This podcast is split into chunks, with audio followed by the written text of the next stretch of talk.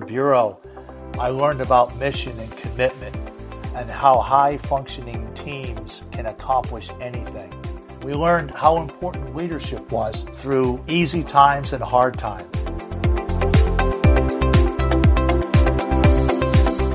Welcome to the RANE Insights podcast. I'm Emily Donahue. Today we're talking about security and safety for businesses, employees, and stakeholders.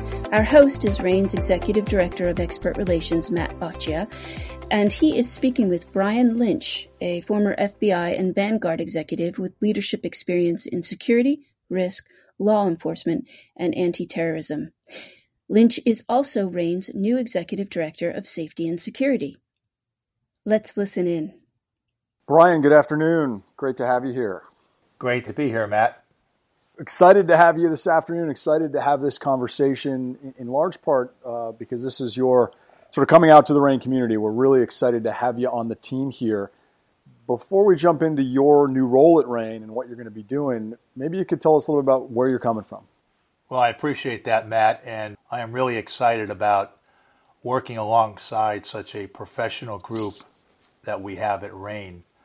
I will be leading our safety and security offering for our clients as executive director. And prior to joining RANE, I had my own consulting business for about five months. And then prior to that, I was the head of global security for the Vanguard Group for a little over 10 years. And before Vanguard, you did a full career with the FBI, is that correct? That's correct. I was in the uh, FBI for a little over 22 years, just shy of 23 years, and uh, left the, the Bureau, uh, retired, and from uh, retirement went directly to the, uh, the Vanguard Group. Let's talk a bit more about your role at RANE. Where do you expect to be spending your time? Where are you planning to focus your efforts? Uh, and what are you thinking about here as you get up to speed, really, in the first couple of weeks? Yeah, it's a, it's a great question, Matt. Um, as I mentioned before, I'll be leading our safety and security offering for our clients as uh, RANE's executive director. And we want to offer to our clients safety and security solutions. As we all know, the role of security heads at firms or chief security officers in today's world. It's a very complicated and interdisciplinary type of challenge, and it's today more challenging than ever. And corporate security teams are charged with understanding and protecting against a wide array of threats. And in my new role, leading RANE's efforts, we want to help them navigate these challenges with access to the latest information, providing the most effective tools, and having the right expertise available to them, meeting their particular situation and needs. And one last thing, uh, you know, RANE helps security professionals meet their risk management challenges and access to the latest risk intelligence and world class expertise is certainly going to be something that we're going to be offering, and I'm looking forward to adding to that expertise as we get going. I'm really interested to dig in a little bit more on some of the challenges you referenced, particularly in today's environment where we are all facing unique challenges that I, I imagine most of us didn't see coming six months ago. Uh, that are undoubtedly going to have profound impact on the way businesses operate, the way security professionals think about their role, uh, both in the next three, six, nine months, and well beyond that. Uh, I'm interested to get a sense from you, maybe of the top three issues or challenges you see facing organizations in the next six months, uh, and, and dig into each one of those a little bit here over the next few minutes. Yeah, giving this some thought, in my uh, opinion, uh, the, over the next six months and, and a little bit longer, uh, there are really three key safety security challenges to keep an eye on for our clients. And for me, uh, the three are uh, in rank order the lasting structural impacts of COVID 19, employee health matters and workplace safety and security for the workforce, both working at home and some that are working at their place of business. Um, the, I think those are the three areas that I believe are the biggest challenges going forward. So let's start on the structural impacts of COVID. Obviously, this is a macro level issue that touches literally everyone on earth, or, or almost everyone on earth. Certainly, every business that's out there in the market trying to do whatever it does is paying attention and, and in most cases has been significantly affected by COVID. As we think about the medium to long term, beyond the next couple of months, and we think about the lasting change that may very well be in place, how do you see those changes impacting business operations, particularly security operations? And what should security teams be doing now and thinking about today to be prepared to mitigate the risks associated with those structural changes? I, I think firms generally should focus on the well-being of their employees, right? And uh, and specifically related to security, they really need to be dialed in on identification of any issues uh, in partnership with other areas of of the company. But, but for, for me, it's about keeping a pulse on employees' well being and let them know as a firm that you care about them. So it comes back to the duty to care. And it's really also about establishing a communications plan with employees and offering them some guidance about how to manage this pandemic and the workforce and the change that we've seen in the location of our employees working from home, etc. And, and I think I, have broken that down. I, I think there's a, a, couple of key areas uh, that, that we can offer. Uh, the first is really related to coping. And when, when we say coping, it's, it's uh, dealing with the change that has occurred uh, beginning in probably February, uh, early March. And it's about keeping daily routines and all the things that you do to keep yourself healthy, such as exercise, eating right, enough sleep. I think the firms can offer that guidance on a continual basis. And then do the things that help you relax. Be mindful of, of uh, your uh, uh, current health situation and stay in the moment and that you're not alone in this. And I think firms can help employees manage that. Uh, the, the second item really is, is making sure that the employees look to the firm to provide credible sources of information and guidance. And I think that's critical really for the employees to know that there's uh, uh, that, that the company is a is a credible source for obtaining information about COVID nineteen and maybe some health issues uh, that they should be aware of. Uh, you know, work from home may be the new norm for a while. Uh, what does the firm do related to travel? And some firms have restricted travel. Uh, they, they are not allowing their employees to travel. Some have allowed uh, travel, and uh, in our guidance, uh, that really probably should be left up to the individual employee about whether they will take that risk in travel uh, but those are some of the items I think that uh, that the firms can offer their employees in a continual conversation with uh, with with their employees uh, over a period of time to help them cope and to manage the work from home scenario. And the last point I think that is is really needed on this is there ought to be a plan by the firm on what they're going to do going forward. So we want to make sure that the plan obviously involves uh, the ability to reduce the exposure risk as as prudently as possible to the employees. Uh, frankly, because you care about them, right? And that you have their best interests at heart. But we also have a mission to accomplish as well, and and we want to make sure that we do the best to accomplish both goals. And should employees find themselves going back to work, Matt, uh, you know, there's really three tenets of what that plan should look like. It's about prevention, detection, and mitigation, right? So if it's prevention, we want to make sure that we enforce social distancing, wearing masks, having PPE where appropriate, practicing good hygiene, uh, and then staying at home if you're sick, right? Detection, it's about testing, monitoring symptoms of your employees, and whether you have a plan to take employees' temperatures or monitor their state of health while they're at work. Those are some of the things to be worked out in that plan. and then mitigation. Uh, what, what, do we do if we find that we've had an employee that's had COVID? Uh, we obviously want to start to isolate and conduct contact tracing, and then obviously ask for quarantine if that's appropriate.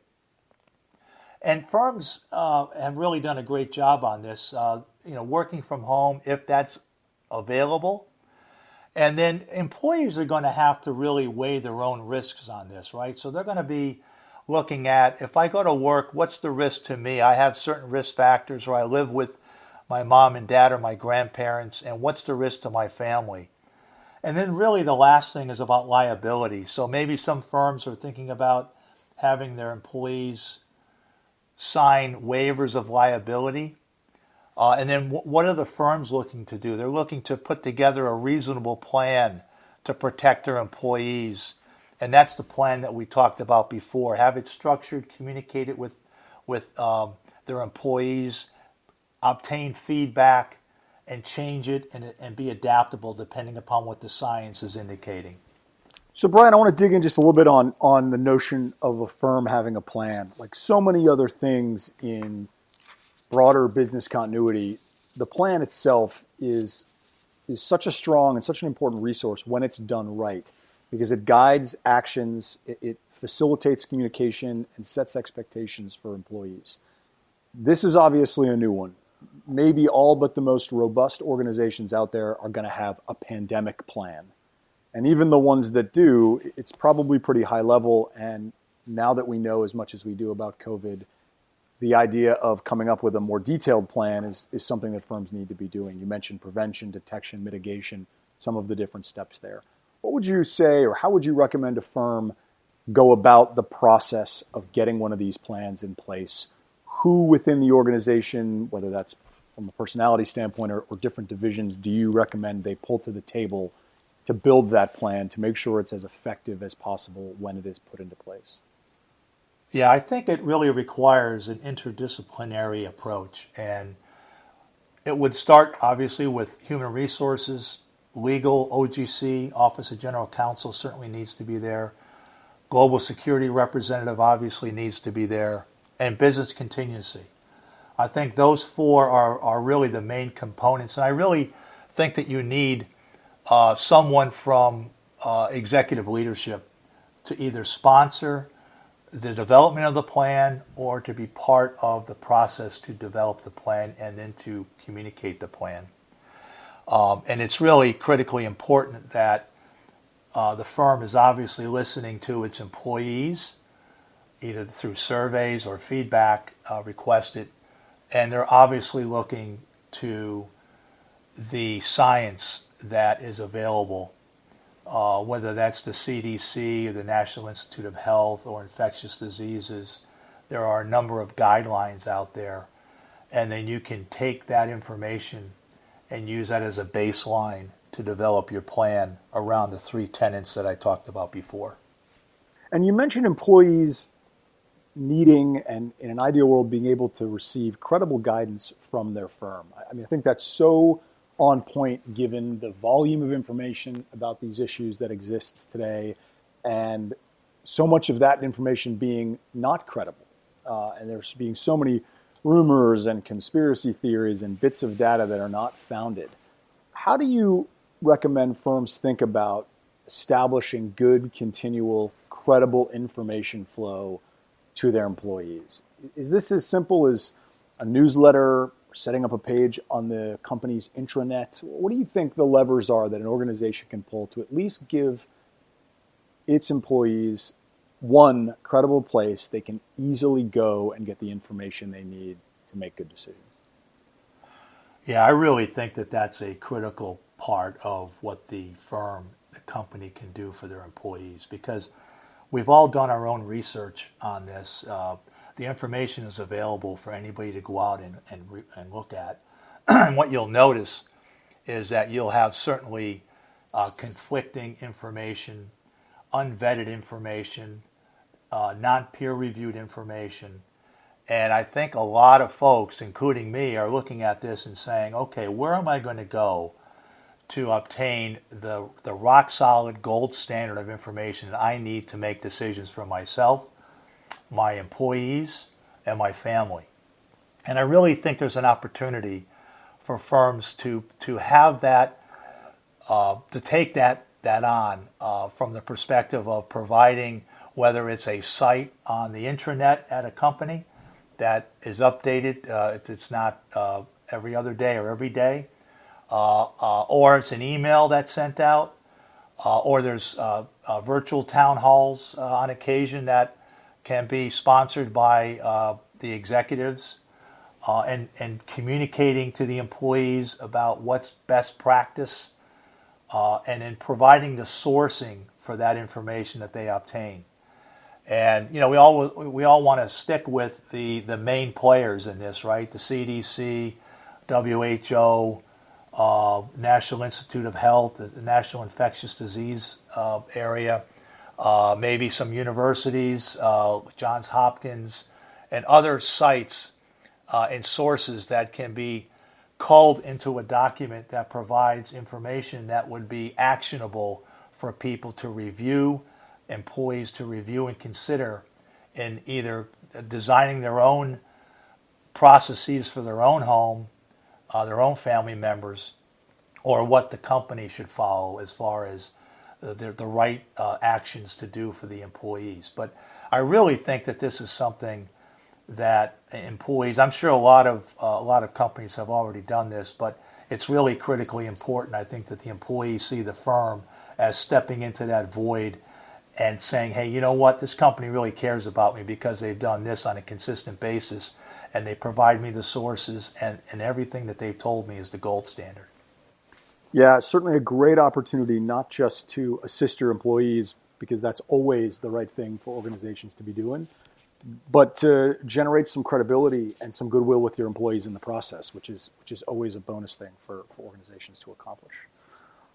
I want to move on to the second challenge you referenced around employee health issues. Um, and at the beginning of this conversation, you referenced coping mechanisms and how the organization can help its staff sort of stay on stay on program and, and continue to navigate these changes. That that lines up pretty closely with some of the mental health issues you referenced, uh, and I'd like to talk a little about that. So, so I'll turn it over to you.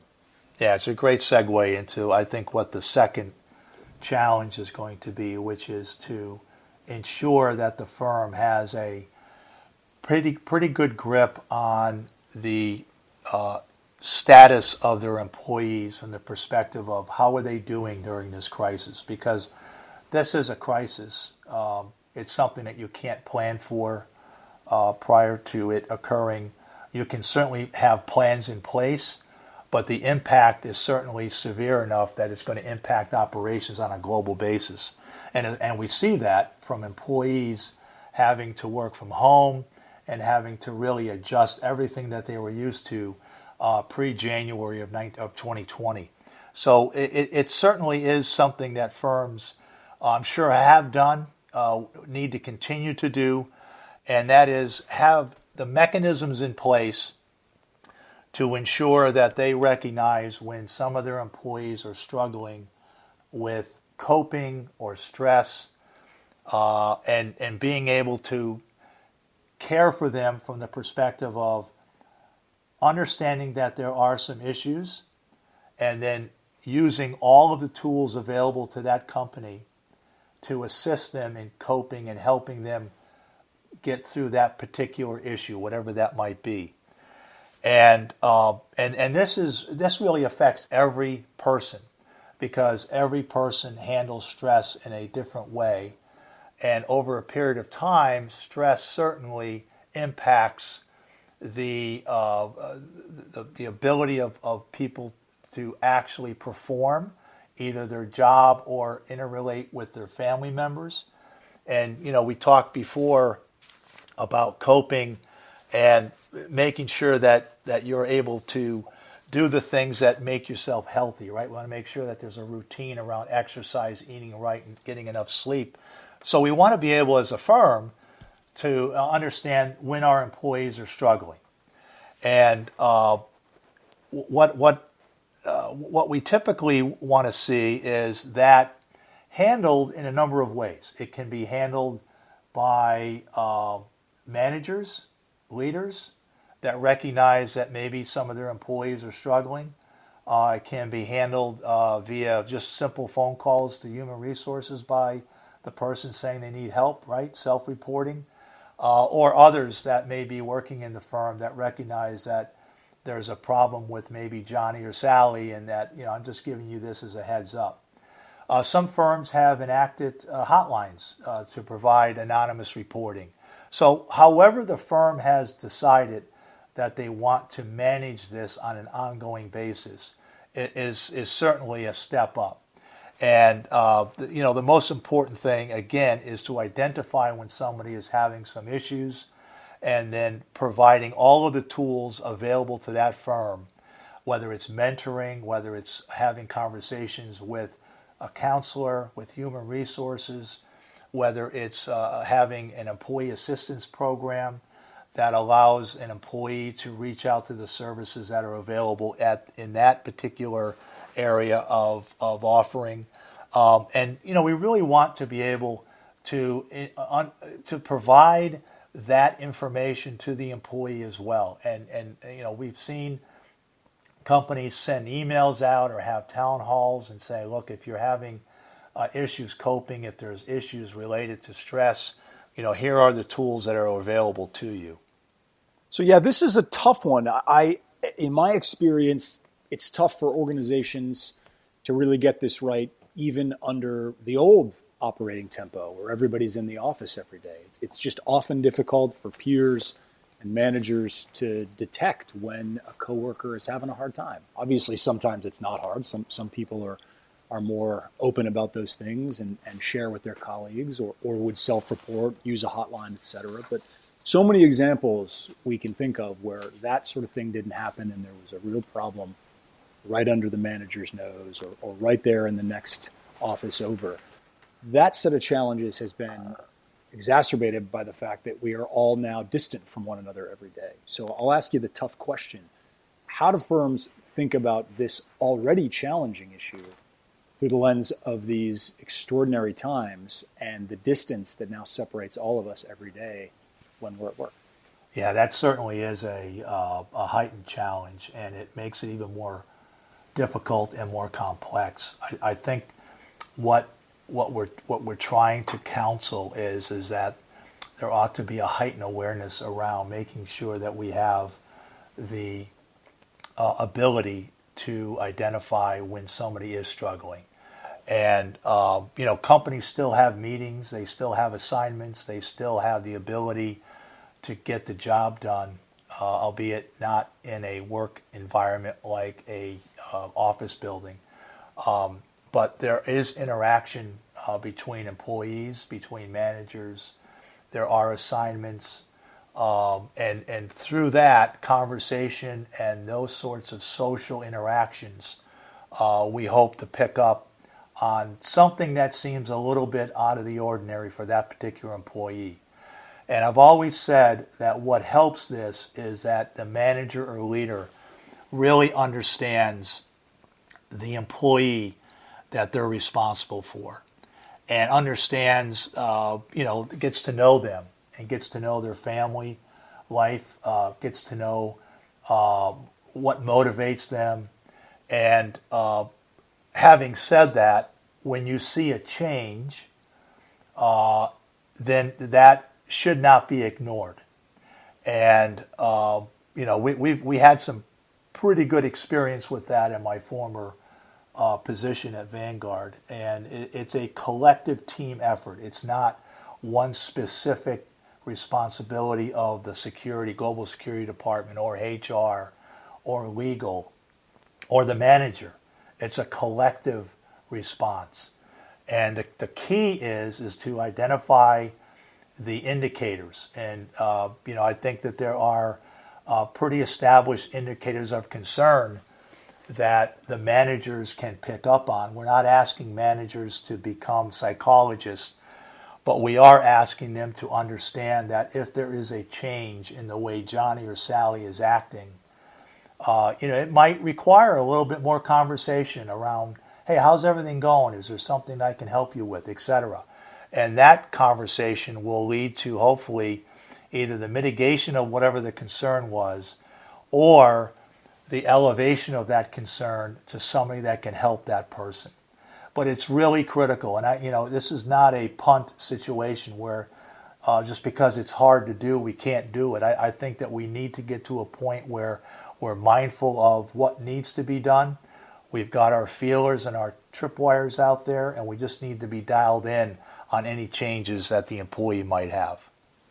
You talked a little bit about shared responsibility in the context of particularly these shifted workplace dynamics. I think that delivers us nicely to the, the third challenge you referenced when we talk about workplace and employee safety. Um, obviously, things like workplace violence have long been concerns for organization. It's another set of difficult to address challenges. Uh, but I'd like to talk a little bit about how you view that and the role of something as traditional as training but applied to the work from home environment? And what other steps organizations can be taking or what other changes they should be applying to their workplace safety programs to account for the fact that many, if not most of their employees are no longer in a centralized workplace. Yeah, so this is this is really a uh, a, a, focus of a lot of companies uh, pre COVID nineteen, obviously, and it has to remain a central focus of companies as we work through this pandemic because the stressors have increased, obviously, for the reasons that we've already talked about. And, you know, when you add stress to a situation that might be volatile in the first place, depending upon the person that you're that you're dealing with, uh, whether it's an employee or a customer or a vendor, um, this is really, really critical for the firm to get a handle on. And, you know, it's a good segue to go from the, the mental health aspect of, of focusing on helping people to now getting into the uh, scenario where now we have a, a possible situation where somebody uh, might do harm either to themselves or to others. And, uh, you know, I think that there's, there's a, a number of of key component areas that, that need to be discussed.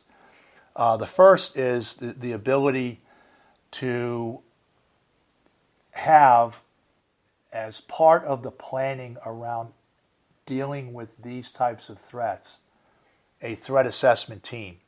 Threat assessment teams are developed for the internal issue, so it's an onboarded employee that might exhibit some issues relative to uh, threatening others or having some indicators of, of violence. And the threat assessment team is, is key to managing that uh, as quickly as the information comes in, uh, as we discussed before. And there are a number of factors that can be addressed uh, in helping uh, the particular individual get through that stress or that issue. Uh, the, sec- the, the, second component part of this is really the, the threat that comes from outside the company, um, either against the company uh, based upon what that company does, uh, or about an executive that has been uh, it in some fashion. Uh, and then uh, groups or an individual might feel compelled to lash out, protest, and it's much more than protest, it's a direct threat uh, to a particular person. And it makes it much more difficult, obviously, uh, as we discussed, to identify those in this type of structure that we find ourselves in. Uh, but you know, I, I, think that we can handle that uh, in, in, a, in a situation that involves training. Uh, again, around uh, how do you deal with uh, a situation should you find yourself in an active shooter situation, for example. Uh, how do you deal with that? What What are your actions? What are your options? And and we have programs that would help companies plan and prepare their employees for that. Um, if you're handling the second threat or the challenge as best as you can, then the third challenge uh, is less likely to occur.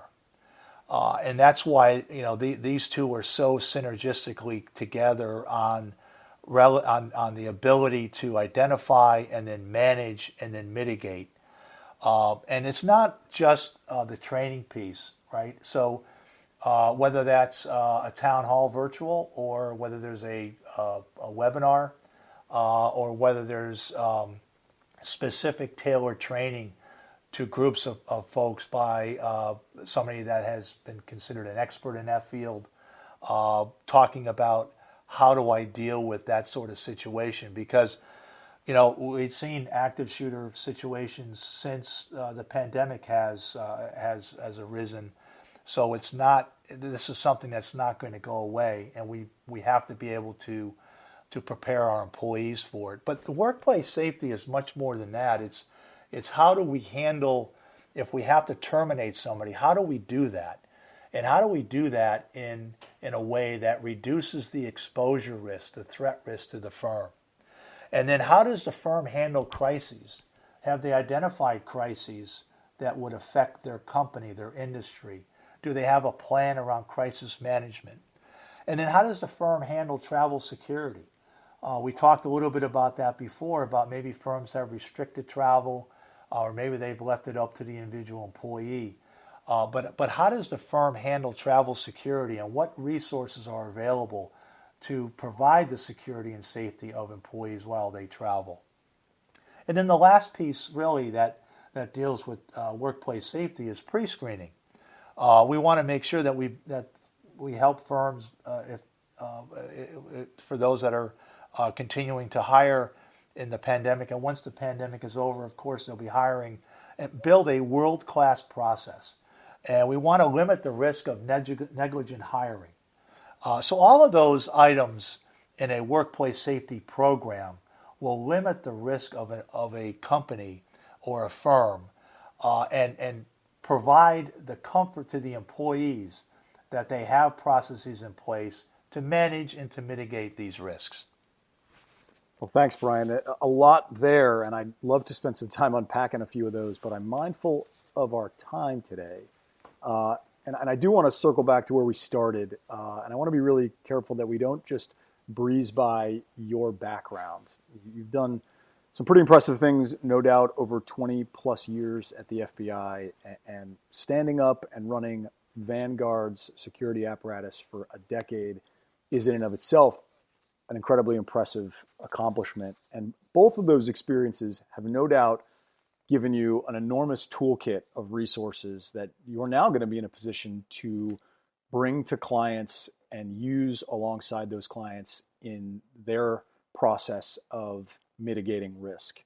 And uh, as we think about wrapping up today, I'm, I'm just curious how do you feel those experiences have informed on your views about corporate risk management? And how do you think those experiences have prepared you to help organizations going forward in thinking about their own risk issues? Yeah, thank, thanks, Matt, for that question. I, I think it's a it's an excellent question around uh, you know what what is it that we're going to bring to our clients, and um, you know I, I, in my career I've been loath to talk about myself um, but I'll, I'll, I'll answer that in, in this way. Uh, I've been lucky in my career to work with such great people, uh, first in the FBI and then uh, at the Vanguard Group. And from my perspective, it's always been about the people. In the Bureau, I learned about mission and commitment and, high, and how high functioning teams can accomplish anything. Uh, and my time on the SWAT team uh, with the FBI only enhanced that. We learned about ranking crime problems and priorities and committing resources to the highest ranked priorities or risks. We learned about how important intel is to inform the strategy. and have the best information available to us to accomplish our mission. We learned how important leadership was, leading people through easy times and hard times. You know, we focused on the right priorities with the appropriate resources. We developed strategies to accomplish the mission as a team. And so I brought that experience of 23, almost 23 years with the FBI to the private sector at Vanguard as head of global security. And I applied what I learned in the FBI to that private sector, private sector company. The mission was different, of course. The approach was a little bit different. But at the end of the day, we were trying to protect people, places, and data. It was about building high performance teams across the globe. It was about setting the mission and the strategy. It was about ranking priorities and risks. It was about developing an intelligence program to inform our decision making. It was about how important leadership was in executing on our eight phase strategy across the globe, but also obtaining buy in from C suite executives. You know, I was lucky, uh, CEO Tim Buckley was committed to having the security and risk function, particularly related to protection of people, as the number one priority in the security arena at Vanguard. So we are lucky to have that support. And having said that, you know, I'm prepared now with, with our entire risk team to assist our clients in meeting the security and safety challenges, not only of today, but of the future through the concepts I learned and excelled at in the Bureau and applied successfully in the private sector at Vanguard, and now to RANE's clients moving forward. Focusing on their challenges with the latest information, most effective tools and programs, and the right expertise for meeting their needs and requirements. Well, Brian, I, I want to again offer you a really heartfelt welcome. I, I think I confidently speak for the whole team here in saying that we're really excited to have you on board. I know I personally am looking forward to working with you, and I look forward to the next time we can sit down and have a conversation like this. I, I enjoyed it quite a bit. I did too, Matt.